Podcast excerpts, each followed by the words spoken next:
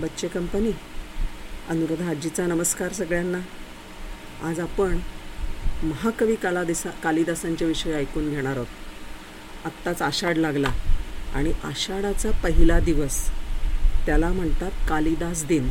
आता हे महाकवी कालिदास जे होते ना, ते संस्कृत साहित्याचे फार मोठे साहित्यकार होते, कवी होते, नाटककार होते. सगळ्या जगभर त्यांनी भारताची कीर्ती नेली. तर ह्यांनी लिहिलेलं एक फार प्रसिद्ध सर्वोत्कृष्ट असं काव्य आहे आणि सर्वोत्कृष्ट अशी रचना आहे आणि त्याला म्हणतात मेघदूत. त्यांनी मेघालाच दूध बनवलं. तर त्याची गोष्ट सांगते थोडक्यात.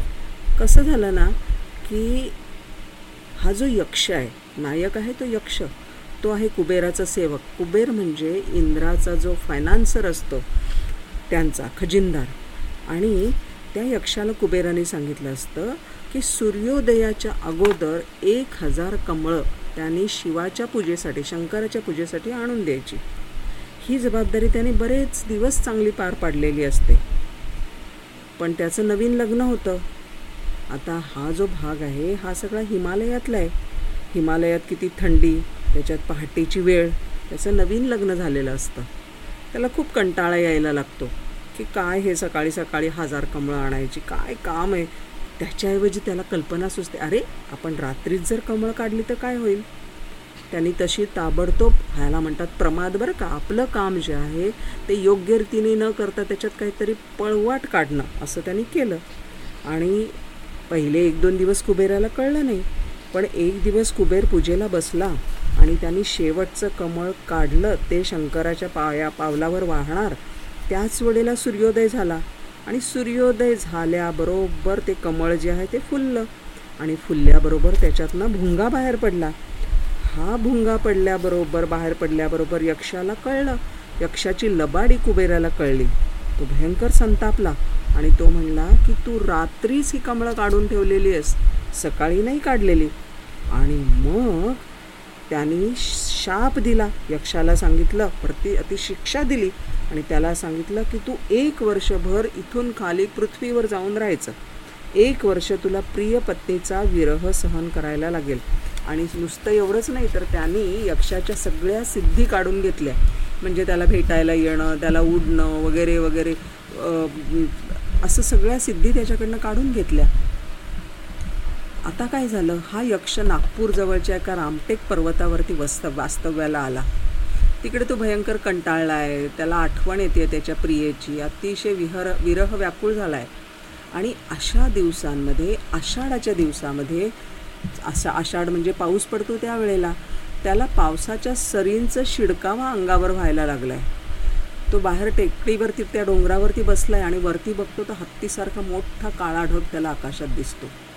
आणि तो ढग दिसल्यावर त्याला असं वाटतं, अरे मी हा ढगाबरोबर पाठवू का माझ्या प्रियेला संदेश, सांत्वनपर सं संदेश माझ्या प्रेमाचा संदेश मी तिला ह्याच्याबरोबर पाठवू शकतो. ते ठीक आहे, पण जाशील तरी कसा कसा जाशील. त्यावेळेला थोडंच होतं त्याच्याकडे गुगल मॅप. आता कसं जी पी एस गर्ल आपली सिरी बोलते आणि बरोबर म सांगते की तुम्ही कुठे जा, कसं जा, कुठे आहे तुमचा पत्ता सांगतं. तसं त्यावेळेला काहीच नाही.